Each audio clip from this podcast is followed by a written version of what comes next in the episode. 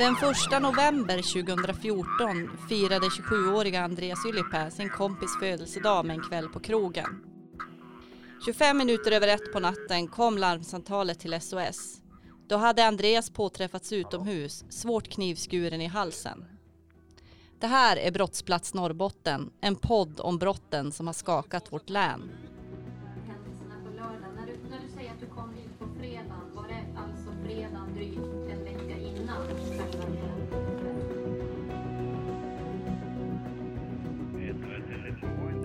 Jag heter Linda Kask och är reporter på Kuriren och NSD.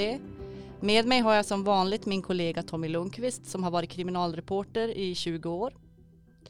Tommy, vad minns du ifrån det här fallet om du kort skulle sammanfatta? Uh, om, man ser, eh, om man ska försöka se på en ram för vad det är som inträffade den här kvällen så, så uh, var det ju då uh, halloween, allhelgonahelg, vilket normalt då och även i det här fallet var eh, att folk var ute och festade. Eh, det var en eh, stor tillställning på Peter havsbad den här kvällen. Och eh, vilket gjorde att det, det, var inte speciellt mycket folk i centrala Piteå.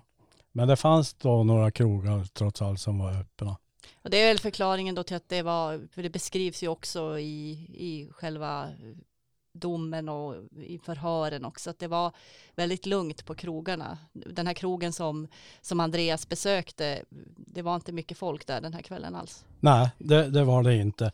Och eh, Andreas eh, Ylipää då, som är offer i, i den här historien. Han hade ju varit på en halloweenfest och en 40-årsfest kombinerat. Och det här eh, sällskapet beslutade sig för att gå ut på krogen efteråt. Och då gick de just på den här äh, krogen som heter Lemon Tree då i centrala Piteå. Eh, och eh, de tilltalade då förövarna eh, som senare kommer att dömas i, i, i den här historien. De eh, hade väl också suttit hemma och festat och även tagit eh, droger. Och eh, de gick på den här eh, krogen eh, och de eh, under kvällen så sammanstötte de på något vis. Det här får vi återkomma till. Mm. För vi har också med oss Peter Johansson idag, en annan kollega till oss, även han kriminalreporter. Och du Peter, du skrev ju om det här nu senast i den här reportageserien Brottsplats Norrbotten som egentligen är lite av den skriftliga förlagan till podden. Eh, du har också rapporterat om det här fallet eh, efter att det hade skett och så. Vem var den här Andreas Ylipää egentligen? Han var ju en, en, vad jag förstår, lite udda figur men ändå en, en som hade ett brett eh, ganska mycket män, vänner och så. Mm. Vad jag förstår. Jag vill minnas att det var en uh, herre som uh, uh, gillade att prata om sociala saker och var väldigt, uh, en ganska mjuk kille. Han var politiskt intresserad. Han var 27 år, ensamstående, eh, hade arbete i Boden och hade väl också precis fått en lägenhet i Boden eh, som han höll på att flytta till. Så han var egentligen, var i alla fall utifrån vad hans anhöriga beskrivit, på en ganska bra plats i livet. Han var ju inte heller någon person som, som var stökig eller väckte uppmärksamhet på, på så sätt, eller hur? Det var väl mer så. Han gillar ju att diskutera saker. Det, det, det, var väl så. Han var samhällsintresserad i stort och, och gillade att diskutera. Men, men, i övrigt så var det ju inte något speciellt med, med Andreas vad jag förstår. Han hade ju kommit till Lemon Tree med det här sällskapet, hans kompis som fyllde 40 och ett gäng till. Och de beskriver ju även i hans sällskap att Andreas var berusad. Men han var vänlig och artig som vanligt, väldigt lugn. Han var, han var dock, dock så pass berusad så att eh, vakterna eh, avvisade honom från den här eh, krogen. Eh, och eh, Andreas gick väl ut och det var inga problem med det så att säga.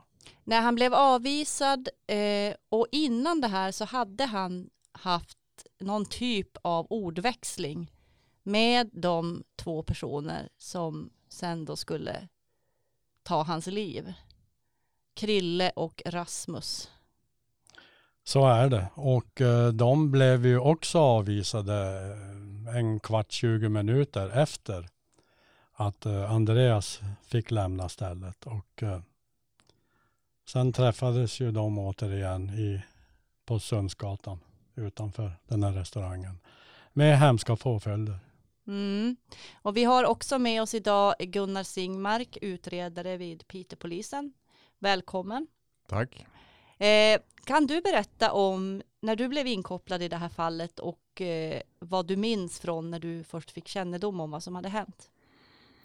Ja, jag blev uppringd på natten av min chef, jag tror klockan är strax efter två, som förklarar läget kort, som gör gällande att alla vi på utredningsavdelningen, vi skulle in och jobba med anledning av att det hade skett ett mord. Eh, mycket mer detaljer än så var det inte, utan då han, eh, när jag sen kommer in på station så, så, så är vi några stycken som, som börjar ta oss an det här. Va?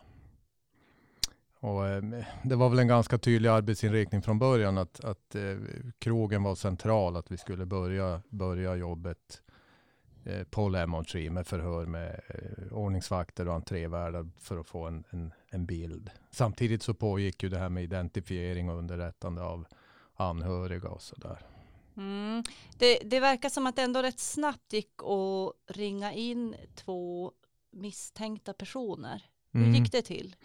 Ja, patrullerna som kom först på plats fick ju ganska fort klart för sig att, att eh, eh, mannen som hittas avliden hade blivit avvisad. Men vakterna berättade även om två andra personer som då har blivit avvisade och att det skulle ha varit någon form av diskussion inne på, på Lemon Tree. Eh, det var väl egentligen det man visste, men man förstod ju att, att det här mycket väl kunde ha med varandra att göra. Så att man föredrog ju det här eh, där på natten för jourhavande förundersökningsledare.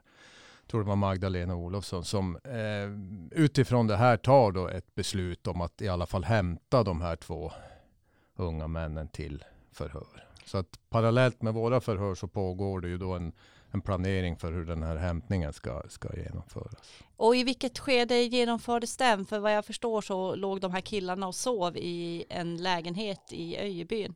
Jo, ja den genomförs ganska tidigt på morgonen. Jag skulle väl tro det är vid sex, halv sju någon gång som man bestämmer sig för att gå in. Eh, och, och eh, vi hade ju gjort bort de första förhören då på, på natten där med krogen. Så att Eh, vår arbetsuppgift blev då att när de här kommer in att hålla förhören med dem. Vad var det man möttes av, eh, dina kollegor som åkte dit för att, och, och ta in de här? Hur, hur, var situationen? Ja, de låg ju och sov. Mm. Så att det var ju ett ganska eh, enkelt läge och det var väl också därför man valde att gå in vid den tidpunkt man gjorde. Eh. Det här var inte några helt obekanta personer för polisen i Piteå heller? Nej, nej, de var ju eh, kända både av polis och, och, och ja, ordningsvakter och entrévärdar sedan tidigare. Mm. Eh, sen tog ni in de här på förhör och vad hände då? Ja, de delges ju eh, misstanken om, om mord och, och eh, ja, den, den ena har ju då en berättelse som går ut på att han, han nekar till det här och den andra vill i princip inte uttala sig heller. Det blev ju som en, det, det, blev ju, det blev ju en stunds fördröjning för båda två skulle ha försvarare också så vi fick ju vänta in det innan. Men det rådde aldrig någon tvekan om att det här rörde sig om ett, ett brutalt mord? Nej, inte utifrån den beskrivning som, som eh, poliser på plats och ambulansen hade lämnat. Så stod det ganska klart. För offret då, Andreas, han hade knivskador, skärskador i halsen mm. som eh, var dödliga då. Eh, och han hade också blött mycket. Eh, hur pass, eh, du säger att de, de sa inte så mycket, de var inte särskilt eh, samarbetsvilliga de här killarna. Ja, alltså de var inte talföra kan man säga. De, de, eh, den ena ville berätta lite grann men den andra ville inte säga någonting. Eh, samtidigt som ni förhörde de här pojkarna då så vet jag att Eh, det var ju en eh, ganska intensiv jakt på ett eventuellt mordvapen. Mm. Mm. Och det dröjde väl ett tag men ni gjorde väl ett genombrott där vill jag minnas. Ja, precis. Eh, med hund. Eh, när, när allting står klart hur det har gått till och vilken väg de har rört sig så är det ju hundarna som, som följer spåren. Vi får även hjälp av några vittnen som vi får tag på genom dörrknackning också vill jag minnas. Eh, men, men, mm, men själva eh, mordvapnet hittades gömt bakom en fastighet på Nygatan. Och där var ju kniven delad, alltså kniven, alltså skaft och blad var, var, låg på olika platser. Vad var det för kniv det här? En eh, mattkniv, alltså en sån här med uttryckbart, du trycker ut bladet, smalt blad. Mm. Mm.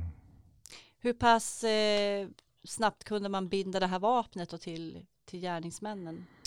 Eh, ja, det är ju de analyser som görs som då, då påvisar blodet och det. Men, men jag minns inte i tid hur lång tid det där tog riktigt. Men vi förstod ju att det hade ju med, med saken att göra. Eh, Peter, du skrev ju, berättar ju ganska detaljerat eh, den här historien i Brottsplats Norrbotten. Här. Du skrev om det 2018. Och då beskrev du bland annat det här händelseförloppet som, som ledde fram till att man hittade en mobilsvarsinspelning där de här två personerna i princip erkänner vad det är de har gjort. Kan du berätta lite om det? Ja, under natten så är ju, ringer ju en av de här eh, personerna då till, till sin mamma. Den här Rasmus som ringer. Rasmus Emark. Eh, mamma svarar inte men, men eh, i och med samtalet går den här uh, inspelningen av ett mm, av samtalet vidare in i en, en, vad kallar man det för? det går till mobilsvaret va? Mobil, mobilsvaret och de här två männen då, Emark och Hansson fortsätter att prata och, och, och deras samtal mellan dem blir ju förlängningen som ett erkännande kan man säga. De pratar, eh, Rasmus Enmark har av misstag, det säger han själv i förhör, att han förmodligen har råkat komma åt någon knapp eller någonting och ringt. Han har inte varit medveten om att han har ringt mamman. Ja. Ehm, och han, mobilsvaret går igång och han och Krille Hansson pratar om på ett ganska osammanhängande sätt vad det är som har hänt. Ja. Vad säger de? De säger ju bland annat att det, det var inte meningen att döda och, och, och, och vi, vi är enade och, och, och jag vill döda säger de och det är väldigt rörigt samtal som pågår under nästan tre minuter, eller drygt tre minuter vad jag förstår. Men de säger ju också vid några tillfällen att jag, jag stack inte ihjäl honom för det här. Alltså där de faktiskt pratar om att de har knivstuckit någon. Men det framgår inte riktigt vem av dem. Alltså det är som att båda vill ta på sig det, Det här är brottet. rörigt och, och, och i, i något läge säger någon av dem att de vill ta på sig det här. Och jag skar halsen av ingenting, du gjorde inte det, jag skar halsen av honom säger de på grund av att vi är enade. Och, Mm. och det är ett rörigt samtal men, men ett erkännande på något sätt. När eh, blev ni varse om att den här inspelningen fanns, Gunnar? Det är ganska tidigt på morgonen som vi känner till att det finns en inspelning men inte vad som finns på den. Och nu menar vi alltså samma morgon som Ja, de här har tagits ja, in då, ja, polisen. Och, och det här det kommer ju till oss på lite oväntade vägar. Det är nämligen så här att, att eh, den ena mannen har en hund hemma som vi då poliserna som gör husrannsakan på något sätt måste, någon måste ta hand om hunden. Så man ringer hans pappa och frågar om han kan ta hand om hunden. Eh, pappan hade inte möjlighet, han bodde en bit bort, men han berättar också att han hade eh, fått ett samtal på natten av Rasmus, eller Rasmus hade ringt honom. Eh, det slutar med att, att eh, hans dotter kommer och hämtar hunden. Och då berättar hon att, att han har ringt till henne också. Och det här är alltså, det är Rasmus eh, syster. Ja, och eh, så klockan är väl, så vi bestämmer oss för att vi, vi måste eh, följa det här lite grann. Så att redan klockan nio på morgonen åker eh, två poliser ut, jag tror det var Magnus Ingesson och Victoria Enberg, och pratar med pappan om samtalet. och, vilket i sin tur leder till systern. Va? Man åker och pratar med systern en halvtimme senare och då berättar systern för dem att, ja, att han även hade ringt till mamma och att där hade eh, mobilsvaret gått igång och det fanns någonting där. Mm. Eh, så att eh, de kommer in på polisstationen och berättar om det här. Va? Dels om samtalen, hur de har gått. Vi fick ge dem det här klart för oss även hur de hade tagit sig från centrala Piteå. De hade blivit upphämtade av en släkting på, på, på LF Arena. Eh, så att, men just det här samtalet som hade kommit till mamman blev in, intresserade av. Så att vi, vi ringde mamman och det visade sig att hon var på besök hos bekanta i Älvsbyn. Eh, och jag och kollegan Stefan Lidman, vi, vi, bestämde att vi, eller ihop med spaningsledningen, så bestämde jag att vi, vi åker upp dit och pratar med henne och lyssnar på det här. Eh, så att vi, vi, vi kör upp dit direkt och jag tror klockan är strax före 11 på, på förmiddagen när vi kommer dit. Och eh, eh, hon är ju givetvis tagen för hon förstår ju vad som har hänt och fått berättat att han är misstänkt. Och, eh, Eh, sen spelar hon upp den här inspelningen för oss. Vad tänker ni då eh, när ni hör det här? Eh, ja, först, första tanken var ju verkligen att eh, hör vi det de säger eller så säger är det verkligen så här? Eh, men sen förstår vi att vi förstår ju sammanhanget också att man har ju ringt runt på natten där troligtvis för att få skjuts och vid något tillfälle har ju det här mobilsvaret gått igång. Eh, man hör ju också att de är i rörelse. Va? Så vi förstår ju att samtalet måste ju ha, ha, ha gjorts ganska i anslutning till händelsen, alltså när man är på väg från platsen. Mm. Eh, sen har, har det, det, man kan, det som framgår när man läser förundersökning och, och ser det mer också förhör och dom och så den här mobilsvarsinspelningen den får en ganska stor betydelse mm. för brottets mm. upplösning. Mm. Mm. mm. Ja, så är det ju och eh, det, det, det, är ju ett ganska mm, kraftfullt bevis. Det är svårt att, att bortförklara det här samtalet. Hur reagerar eh, de här eh, männen då på att de, när de blir konfronterade med att ni har den här inspelningen? Ja, ungefär som på samma sätt som tidigare. Att man, man, man uttalar sig egentligen inte i stort om det. Mm. Det var ju eh, den här släktingen som kom och hämtade dem på LF Arena som du berättade om. Mm. Han har ju också sett att eh, eh någon av männen här, eller båda två, har ju eh, röda eh, fläckar på mm. sig. Mm. mm. Och eh, jag vet att chauffören här sa ju att han trodde, i och med att det var halloween, så trodde han att det var någon del i någon eh, någon utklädnad. Någon utklädnad, ja. ja. Men eh, det visade väl sig sen att det faktiskt var blod. Ja, ja så var det. Och, och eh, det där gjordes ju en grej av under rättegångarna vill jag minnas. Ja, jag vill till och med minnas att när de hade hälsat på varandra så hade han inte sträckt fram höger hand utan han sträckte fram vänster hand tror jag. Mm. Kanske för att dölja spåren. Ja, ja. Mm. Eh, men eh, just det här, den här inspelningen, du säger att de reagerade ungefär som tidigare. De reagerade med att egentligen inte säga någonting. Hur upplevde ni när ni förhörde de här unga männen att de, att de var? Alltså att, att hålla tyst, att inte bryta ihop och mm. erkänna när man blir konfronterad med så pass starka bevis. Det tyder ju på att man kanske har väldigt eh, låg empati eller på något vis inte bryr sig? Nej, jag, jag, jag vet egentligen inte riktigt, men de, de, måste ju på något sätt ha bestämt sig eh, redan där och då innan att, att, att de inte skulle säga någonting och, och istället avvakta det vi skulle presentera för dem.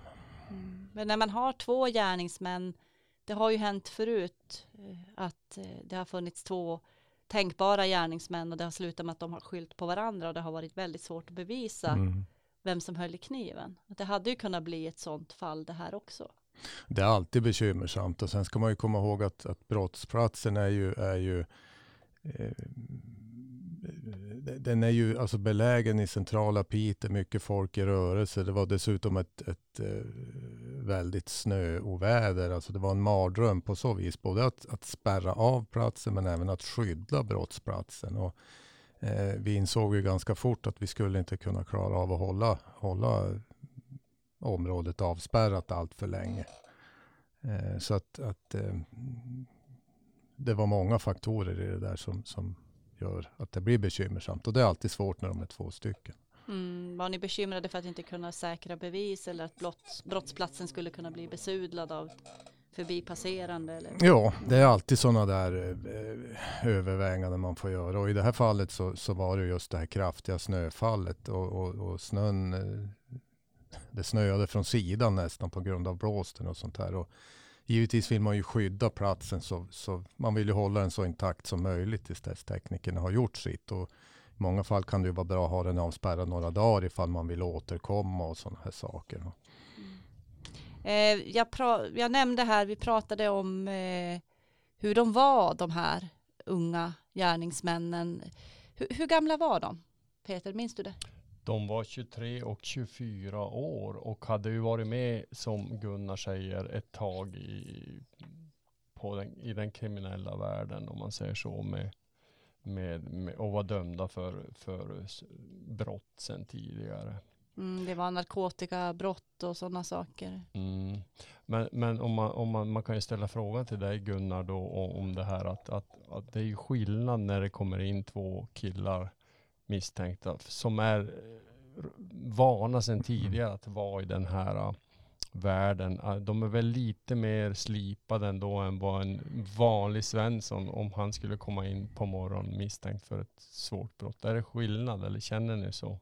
Jo, eh, den stora skillnaden är ju att de här vet hur det fungerar. Precis. Har du aldrig varit inblandad i sånt här så är ju bara själva miljön och, och, och vad händer nu och vad har jag för rättigheter. Bara det kan ju bli jobbigt för den som aldrig har varit inblandad i någonting. Mm. Men du var ju och bevakade rättegångarna, eh, Mm. Peter. Vad, vad var ditt intryck av de här killarna? Ja, det var ju, det var ju så, som så att man, man insåg att de hade varit med förut. Men, men inför rättegången i tingsrätten så hade ju Rasmus Emark kommit med en ny, helt ny version en vecka innan. Där han berättade om att han hade hållit i denna mattkniv för att han skulle kapa av några cigarettfimpar eller vad det var. Och att den av misstag kom i handen när, när de hamnade i bråk med Han med- berättade väl också att han alltid bar kniv och eh, hans mamma sa också att, att Rasmus, Rasmus brukade skära av cigarettfilter med kniv om han Ja. rökte långa cigaretter. Så- Så var det, Ja, så var det precis. Så det skulle ha varit liksom någonting som han alltid hade på sig. Och det blev den nya inställningen det här att, att, att eh, han tog på sig det här, att, men att, att, att det handlade om ett misstag då. Han hade alltså hållit i kniven och attackerat När de, Andreas. när de började brotta så blev kniven kvar i handen helt enkelt och av misstag skar han honom i halsen. Det var ju den nya inställningen inför Mm. tingsrättsförhandlingen. Det, det här var ju också lite knepigt vill jag minnas. Eh, för att eh, om man ser på blodbilden på eh, Rasmus kläder så hade ju han så att säga ganska rikligt med blod på framsidan av, av eh, sina kläder så att säga, på överdelen av dem. Men han hävdar ju att han hade stått bakom honom och eh, skurit halsen av Andreas här. Och det där fick väl inte ni riktigt ihop från början. Jag vet inte om Gunnar, om, om du kan förklara hur, hur tåggången gick just i den bevisningen. Nej, ja, nej det, det, det är som du säger, vi fann, ju, vi fann ju den beskrivningen märklig i förhållande till de eh, alltså, fynd som fanns alltså, i, i, blod och sånt där. Eh, och och ehm, ehm, ja, hur, hur, huruvida det där var, var, jag kan inte säga. Men den där förklaringen att han skulle ha råkat hålla i kniven av misstag, det var ingenting som var en möjlighet som ni kunde se det. Nej, det, det, fan, det var ingenting som vi, vi på något sätt jobbade aktivt i. Och med, även med tanke på hur, hur skadorna såg ut. Så, så mm, fann man ju det väldigt svårt att det där skulle ha skett av misstag. Vi, visst, det genomfördes också en rekonstruktion inför förhandlingen efter det här nya, den här nya versionen. Visst var det så? Ja, så blev det. Alltså de, de, de, de delgavs ju utredningen som det heter och då fick de ju Mm, en viss tid på sig att gå igenom med sin försvarare. Och jag tror där rättegången skulle börja på måndag, om jag inte minns fel så var det torsdag eller fredag som det här kommer. Och eh, då, då, då, då dök ju alltså möjligheten upp att göra en rekonstruktion och eh, vi ville väl gärna ha lite mer tid på oss för den, men, men eh, som vi fick beskedet så var det omöjligt att flytta fram datumet för tingsrättsförhandlingen. Så att den skedde ju där på häktet i en gymnastiksal. Jag minns inte om det var fredagen eller lördagen då med poliser som, som statister. Och där han fick då, en rekonstruktion är ju egentligen ett, som ett fördjupat förhör där man får, får, får Mm. visa och berätta. Och där, där fick han då, Rasmus Ras- Enmark. ja han fick möjlighet där att visa och berätta sin version. Mm, hur pass eh, säker verkar han vara på sina uppgifter? Alltså var han övertygande i det här? Ja, alltså, han vidhöll ju sin historia, sin berättelse utan att, att eh, tveka på den. Men som sagt då övriga bevis talade emot att det skulle ha gått till på det här sättet. Ja, precis. Det fanns ju flera omständigheter och, och, och en omständighet är ju i det här då att också att hade det gått till som han sa så hade han ju också haft möjlighet vid flera tidigare förhör att då kunna berätta det här. Mm. Så att, att då måste man väl kanske värdera den berättelsen som kommer på ett annat sätt när den kommer så sent också. Det som känns eh, väldigt slående i det här fallet, jag tänker Peter och Tommy, ni som, som bevakade det här och, och som säkert också vid någon tidpunkt träffade på anhöriga och, och vänner till offret, det är ju just det osannolika, mardrömslika känslan att du går ut på krogen med dina kompisar, just den här kvällen råkar du bli lite för överförfriskad, blir avvisad från krogen och sen plötsligt nästan som utan förvarning nedstucken och brutalt mördad på, på gatan i, i Piteå som är en, en liten stad i norra Sverige. Vad tänker ni kring det här?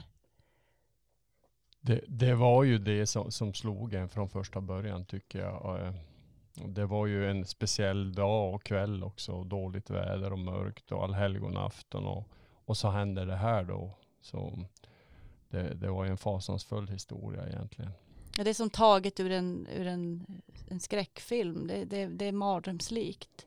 Ja, Men så är det ju också och, och jag är ju inte ett dugg förvånad över att, att eh, det finns alkohol och droger med i, i den här eh, bilden. För att eh, jag har en känsla av att eh, om inte 90 procent av alla sådana här bestialiska saker händer när alkohol och droger finns med i bilden.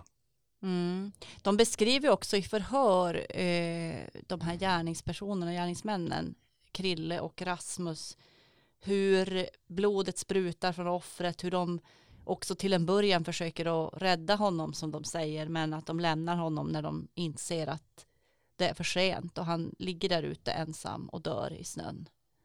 Jag vill minnas att Rasmus eh, ville förklara varför han hade så mycket blod på framsidan av sina kläder med att han hade lagt sig över honom och försökt rädda, rädda honom och fått blodet på sin framsida därigenom så att säga. Mm. Om det då stämmer eller inte, det, det är i alla fall hans version. Men de vidhöll, Gunnar, som du sa, sina versioner, att att de egentligen inte var särskilt talföra. Rasmus hade den här versionen med att det skulle ha varit en olyckshändelse, att kniven råkade finnas i hans hand. Eh, vidhöll de samma inställning under den påföljande rättegången? Ja, jag vill minnas att de gjorde det. Mm. Eh, där eh, Rasmus var väl den som pratade mest om den. Mm. Det var väl så att Krille, Krille Hansson sa ju hela tiden att han inte hade någon minnesbilder. Mm. Eh, Att hans sista minnesbilder var från den sista drinken på, på den här krogen. Då. Och det körde han med under hela, hela rättsprocessen. Är det vanligt det här att man skyller på minnesluckor och försöker den vägen att klara sig undan? Ja, det förekommer absolut. Mm. Det här visar ju också när, om man tittar på tingsrättens dom. Eh, de ansåg ju att det inte gick att eh, peka ut någon av dem som verklig gärningsman. Utan de dömde ju båda det här för medhjälp till mord. Det framstår ju som rätt märkligt, i alla fall för en lekman när man, när man läser domen, tingsrättens dom, att här har vi ett offer som har skador som bevisar att, att han har bragts om livet. Det finns ett erkännande, det finns två gärningspersoner som går att binda till det här brottet och sen döms båda för medhjälp. Mm. Det känns som ganska ovanligt. Eller är det det? Ja, vi brukar ju kalla det tillsammans och i samförstånd, att man, man båda två deltar och främjar gärningen på olika sätt och att då, eh, den enas medverkan är en förutsättning Mm. för den andres. Va? Men med det här att, att hur kan en person bli mördad om ingen eh, kan, kan han anses då ha mördat honom utan man har medhjälp till mord. Det, den bilden är ju mer att en hjälper till och hjälper någon annan att mörda en person. Ja. Men det är ju också en fråga om, om, om den bevisning som finns och det här, den här frågan var ju uppe väldigt tidigt i utredningen också. Hur såg straffen ut där i tingsrätten? Jo, de dömdes Peter. för medhjälp till mord till 14 års fängelse då båda två. Eh, tingsrätten ansåg ju att det inte gick att visa att, vem som hade hållit i kniven då. Men det förändrades ju sen i, i hovrätten då. Vad var det som hände där? För eh, ni bevakade ju även eh, den förhandlingen. Det hände väl inte så speciellt mycket vad jag kommer ihåg eh, i fråga om ny bevisning. Men, men, men hovrätten ansåg ju att, att, att eh, den gemensamma delaktigheten hade främjat den här gärningen och, och skärpte då straffen till 18 års fängelse för båda två. Då. Och då en, För, för mord alltså. Ja. Mm. förmodar jag. Mm, att brottsrubriceringen också ändrades där.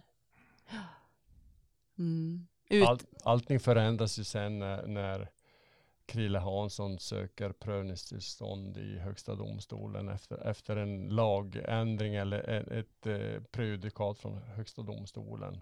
Ja, för han, han bestämmer sig väl då i, i samråd med sin försvarare att han ska gå vidare och överklaga till högsta instans då så att säga. Ja, och just då hade det kommit domar från Högsta domstolen om att, att, att, att straffen skulle sänkas en aning eller, eller att praxis skulle vara lite mera ner mot 14 år, om jag inte minns fel. Vad var det för någonting som hade lett fram till den praxisen? Är det någon av er som, som kommer ihåg? Var det, an, det var någon annan dom? Det var politik Mm. i det hela vad jag förstår. Mm. Det var politik. Mm. Mm. Så var det. Så man kan säga att det var ett litet fönster som öppnades där då precis vid det här tillfället som gjorde att det blev möjligt för honom att få en straffsänkning. Ja, precis, precis. Så var det ju. Mm. Och, och, och, och då är det ju veckan innan midsommar då 2016. Mm. Så, så sänker Högsta domstolen då straffet till, till 16 års fängelse.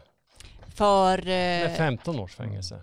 för eh, För Krille, Krille Hansson. Hansson. Mm. Men eh, Rasmus Enmark han eh, tar inte den här möjligheten att överklaga utan han eh, förklarar sig nöjd med Han nöjdförklarar sig och överklagar aldrig domen utan, utan det fastställs då till 18 års fängelse. Jag skulle vilja återknyta lite innan vi avslutar här Gunnar till, till polisarbetet som ni gjorde när man läser förundersökning och, och man läser förhör och sånt. Det känns som att det fungerade väldigt väl. Eh, ert arbete, det gick ganska snabbt. Ni hade en tydlig bild, man kunde snabbt gripa in och hämta de här personerna. Det tyder på att, att ni arbetade väldigt effektivt för att eh, kunna binda de här två till brottet. Det var ett bra samarbete om man säger. Ja, jag tycker ju och som alltid är de initiala åtgärderna och det är ju alltid en framgångsfaktor att man pratar med folk och det har de ju gjort här och fått bilden klar för sig att, att här har det hänt någonting och, och två kända personer har avvisats strax efteråt och det har funnits någon form av diskussion eller dispyt inne på krogen mellan de här. Och, eh, ja, men det är väl lite grann enligt devisen hata slumpen att på något sätt så har det här med varandra att göra. Och, och, och, eh, det är ju det som leder fram till det här. Va? Att man, man föredrar det ändå för en FU-ledare som, som ändå också förstår resonemanget. Ja, och det faktum att de är kända i Pite gör väl också att personalen snabbt har koll på vilka de här är och kan berätta för polisen. För hade det varit någon annan person så kanske man inte hade lika fort kunnat identifiera vem det var. Nej, visst är det så. Det finns ju alltid en, en social kontroll och sen med tanke på hur det hade sett ut veckorna tidigare så visste ju ordningsvakter och entrévärdar mycket väl vilka de här två männen var. För det hade varit några incidenter som, som föregick det här. Eh, Det såg man också i, i själva åtalet att det fanns andra brott som de här var misstänkta för. Mm, mm, mm, Kan du mm. berätta lite om, om det? Ja, alltså, det, det fanns ju en sorts eh, en bakgrund veckorna innan här om, om alltså, eh, de hade mått dåligt, varit våldsamma både ute på krogen och även, även hemma, hemma vid måste jag säga. Mm. Det hade också lett fram till något polisingripande mot Krille Hansson eh, när, där han och eh, hans dåvarande flickvän hade viftat med kniv mot poliser. Ja, jag var i centrala Piteå hade de då eh, hållit knivar och situationen hade ha- varit hotfull så att eh, polismännen där på plats hade dragit sina tjänstevapen också. Men de frihetsberövades inte efter det då? Eller? Kortare frihetsberövanden, så säga, men inget som ledde till häktning. Nej, man kan ju som tänka sådana där gånger att, att det är synd att det inte går att, att ta in dem. Eh, man, man, på något sätt, så du säger att de mådde dåligt. Mm. Det var en våldsspiral som egentligen trappades Mm, upp mm, och som mm. fick den här ödesdigra avslutningen kan man säga. Att, att man nästan skulle kunna förutse att det kommer att hända någonting än mer allvarligt om de här fortsätter. De verkar ju också ha samverkat med varandra i, i andra sammanhang när de har begått brott eller misshandlat folk eller Jo, jo, det fanns ju en tydlig vänskap mellan dem och sen var det ju också att eh, vi såg ju framför oss med tanke på det som hände och hur de uppträdde att det stod inte bra till. Då. Eh, problemet är ju alltid att det är ju det, det brottet de begår där och då som, som bedöms inför ett, ett frihetsberövande, anhållande och häktande. Va? Och, och, och, ehm, det är klart hela bilden, alltså att man skulle säga att det var en recidivfara, den, den fanns inte innan den här händelsen. Ja, eh, vi är klara för idag, men lyssna på Brottsplats Norrbotten på kuriren.nu och nsd.se och där du hittar poddar. Vi hörs snart igen. Hej då!